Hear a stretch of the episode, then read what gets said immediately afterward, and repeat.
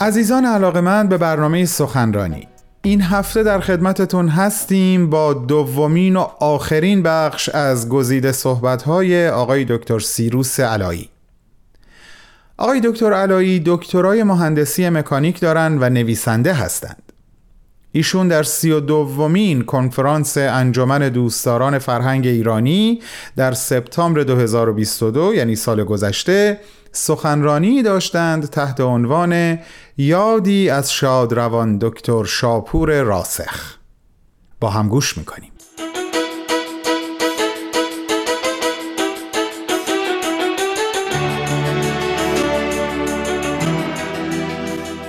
از صفات بارز دکتر راسخ یکی تحمل و ملایمت فوقالعاده ایشان بود.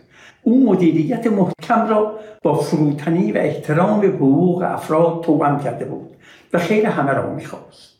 نتیجه اون محبوبیتی بود که نزد کارمندان و دانشجویان و عموم نفوسی که با ایشان سر و کار داشتند به دست آورد. به فعالیت های شغلی ایشان در یونسکو در پیش اشاره شد.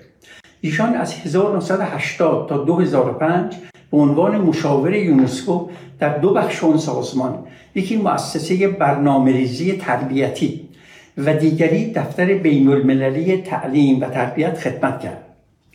با سابقه سالها تدریس و تحقیق و نیز تجاربی که طی خدمت در سازمان برنامه به نیازهای روستاییان محروم از تحصیل برایش فراهم شده بود دکتر راسخ توانست منشه خدمات مهمی به یونسکو شود. نتیجه مطالعات ایشان در اون دوران در چند کتاب جمع آوری شده و در مجموعه انتشارات یونسکو به زبانهای انگلیسی و فرانسه انتشار یافته است. عنوانهای این کتاب ها عبارتن از تعلیم و تربیت و تربیت در جهان و تربیت برای صلح.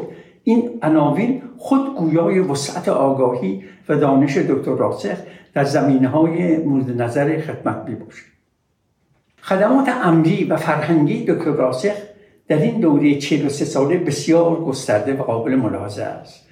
وی در سال 1984 تا 88 در محفل روحانی ملی سوئیس و متعاقب آن از 1988 تا 2000 در سمت مشاور قاره اروپا خدمت کرد. دکتر راسخ در همان اوان مراجعت به ژنو به این نکته توجه کرده بود که جمع قابل ملاحظه ای از ایرانیان غیر بهایی بر اثر انقلاب اسلامی از ایران خارج و در اروپا ساکن شدهاند و اینکه بیشتر این نفوس اطلاع درستی از امر بهایی ندارند و بر این باورند که بهاییان جامعه مخفی و بسته و نفوس غیر بهایی را در اجتماعات خود نمیپذیرند. و به ادب و هنر ایران علاقمند نیستند برای رفع این سوء تفاهم و نیز برای شکوفایی فرهنگ غنی ایران در میان مهاجران ایرانی بهایی در اروپا دکتر راسخ و همکاران کنفرانس های سالانه ادب و هنر ایران را ابتدا در لندک و سپس در لندن تشکیل دادند. شرکت در این کنفرانس ها برای عموم از بهایی و غیر بهایی آزاد بود.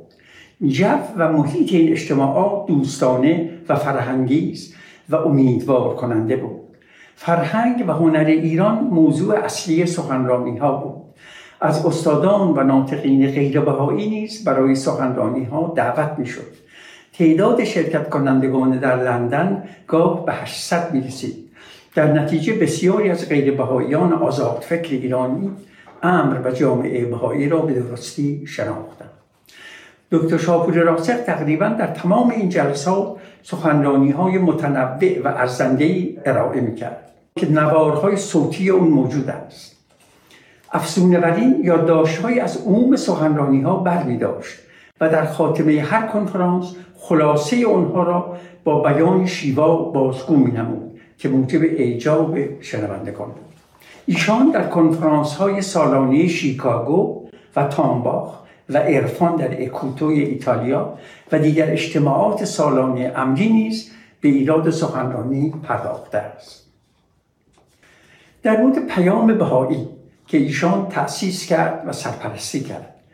نخستین شماره پیام بهایی تحت عنوان ماهنامه محفل روحانی ملی فرانسه در اکتبر 1979 منتشر شد و متعاقب اون دفتری حاوی دو شماره نوامبر و دسامبر با خط زیبای زندیات امان الله موقن هر شماره در هشت صفحه بزرگ انتشار یافت.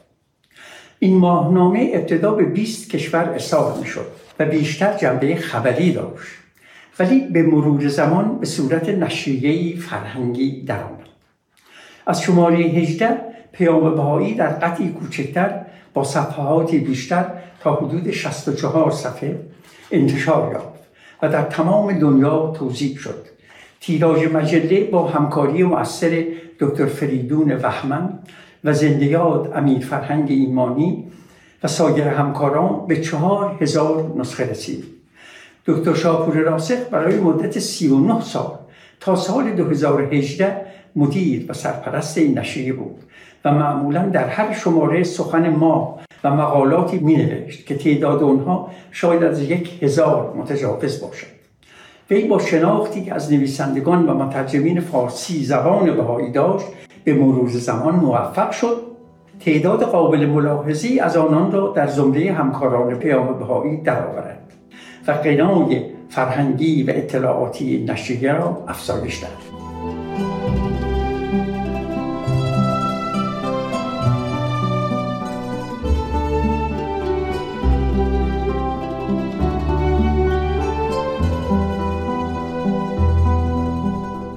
دوستان گرامی شما شنونده گزیده ای از صحبت‌های آقای دکتر سیروس علایی هستین که تحت عنوان یادی از شادروان دکتر شاپور راسخ در سی و دومین کنفرانس انجمن دوستداران فرهنگ ایرانی در سپتامبر 2022 میلادی ایراد کردند.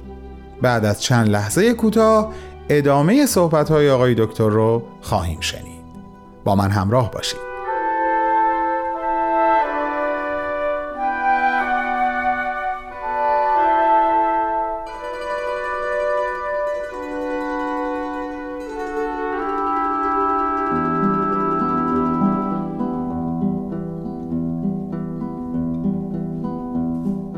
دکتر راسخ مصاحبه های متعددی با پژوهندگان و تاریخ نویسان غیر بهایی انجام داده است. وی سخنوری بود توانا. بیانات شیوا و رسای ایشان لحنی آهنگین و دلچسب داشت. واجه های قدیمی و مرده را به کار نمی برد و از واجه های نوساخته غیر معمول نیز اجتناب می کرد بیطرفی و نرمی و محبت در کلامش موج می‌زد. سخنش زیبا و موقر بود. معنی را فدای لفظ نمی ساخت. سخنرانی های ایشان در مجامع عمومی بسیار است. جمع زیادی از بزرگان فرهنگ و ادبیان کار و آثار ایشان را ستودهاند از جمله آقای دکتر عباس میلانی که در پیش ذکر شد. دیگر دکتر حسین لاجوردی مؤسس و مدیر انجمن پژوهشگران ایران در پاریس. که در نامی که در روز درگذشت دکتر راسخ یعنی هفتم دسامبر 2021 برای بنده نوشت از جمله می نویسد دکتر شاپور راسخ از بنیانگذاران جامعه شناسی در ایران است که من یعنی آقای دکتر لاجوردی که من و بسیاری مانند مرا که از دانشجویانش بودیم با درگذشتش پناه گذاشت دکتر شاپور راسخ انسانی ارزشمند و با اخلاق استادی نمونه و جامعه شناسی بود که در دوران آغازین شناخت مسائل اجتماعی در ایران در این راه گام برداشت. به بعضی از آثار قلمی دکتر راسخ در دانشگاه تهران و در سازمان یونسکو در پیش اشاره شد. افسونه بر آنها می‌توان از جمله کتابهای فارسی زیر را نام برد. یکی آین بهایی این کتاب آین بهایی من به شما نشون میدم. اینجا عنوانش هست آین بهایی یک نهزت سیاسی نیست. نشر محفل روحانی ملی بهاییان آلمان دیگر تعلیم و تربیت در جهان امروز انتشارات خارزمی در تهران. دیگر سرود رهگذر که مجموعه اشعار ایشان هست انتشارات نحل در اسپانیا. دیگر امیدها و نویدها این امیدها و نویدها مجموعه ای از نوتهای ایشان در معرفی امر هست. اون هم از انتشارات نهل برای کسب اطلاعات بیشتری از زندگی و کار دکتر راسخ چون من ناچارم مختصر کنم فرصتم بیشتر از این نیست توصیه می شود به مقاله بنده در پیام بهایی شماره 506 و یادنامه دکتر راسخ که در دست انتشار است مراجعه فرمایید. کتاب سرود رهگذر در متجاوز از 300 صفحه مجموعه اشعار ایشان است. به گفته دکتر فریدون وحمن کتاب سرود رهگذر باستاب شخصیت و افکار دکتر راسخ است. در این مجموعه با شاعری روبرو هستیم که عاشق زیبایی های طبیعت است. از کوه های اطراف گاجره و چنارهای تهران گرفته تا گلهای مونترو و زیبایی های دریاچه لومان و گلکاری پارک های ژنو. شعر گفتن نیاز به زمان نداره. فی الحقیقه وقتی احساسی در شما قوت می‌گیره به طوری که همه ذهن شما رو به خود مشغول میداره ناچار نیازمند این هستید که این احساس قوی رو به یه نحوی بیرون افکنی بکنید یعنی با دیگران در میان بگذارید. و در حقیقت دیگران رو هم در این شور و جذبه مشارکت بدهید این است که باید بگویم در لحظات زندگی که احساسی قوی در مقابل زیبایی طبیعت یا در مقابل خوبی انسان ها در من پیدا شده کوشش کردم که اون رو به زبان شعر بیان کنم.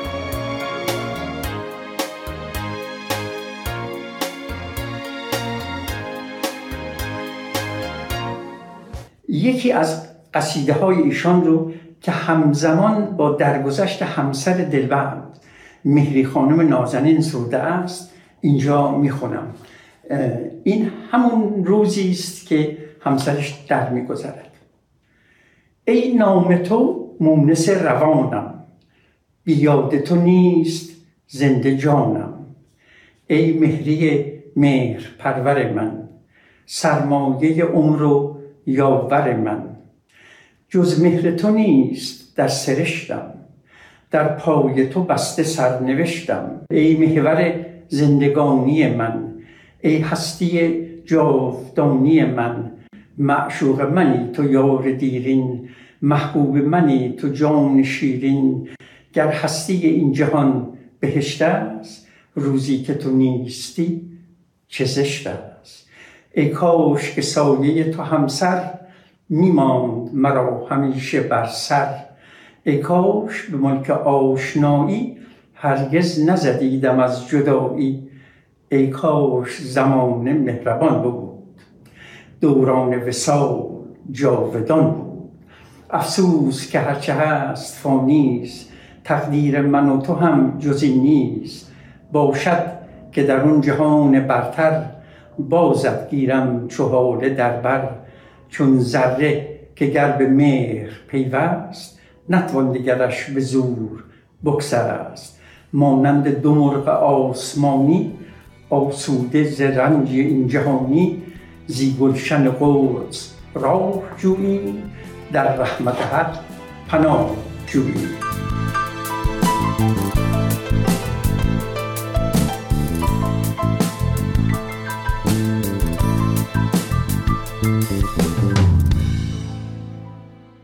شنوندگان خوبمون به اتفاق هم دومین و آخرین بخش از صحبت‌های آقای دکتر سیروس علایی رو تحت عنوان یادی از شادروان دکتر شاپور راسخ شنیدیم. آقای دکتر علایی همونطور که عرض کردم دارای دکترای مهندسی مکانیک و نویسنده هستند. این سخنرانی رو در سی و دومین کنفرانس انجمن دوستداران فرهنگ ایرانی در سپتامبر 2022 ایراد کردند. ضمن اطلاع این نکته که برای شنیدن نسخه کامل این سخنرانی می‌تونید به وبسایت ما یعنی www.persianbms.org مراجعه بکنین ازتون دعوت می‌کنم. شنبه هفته آینده ما رو همراهی بفرمایین. برای شنیدن یک سخنرانی دیگه از یک سخنران دیگه. با بهترین آرزوها برای همگی شما.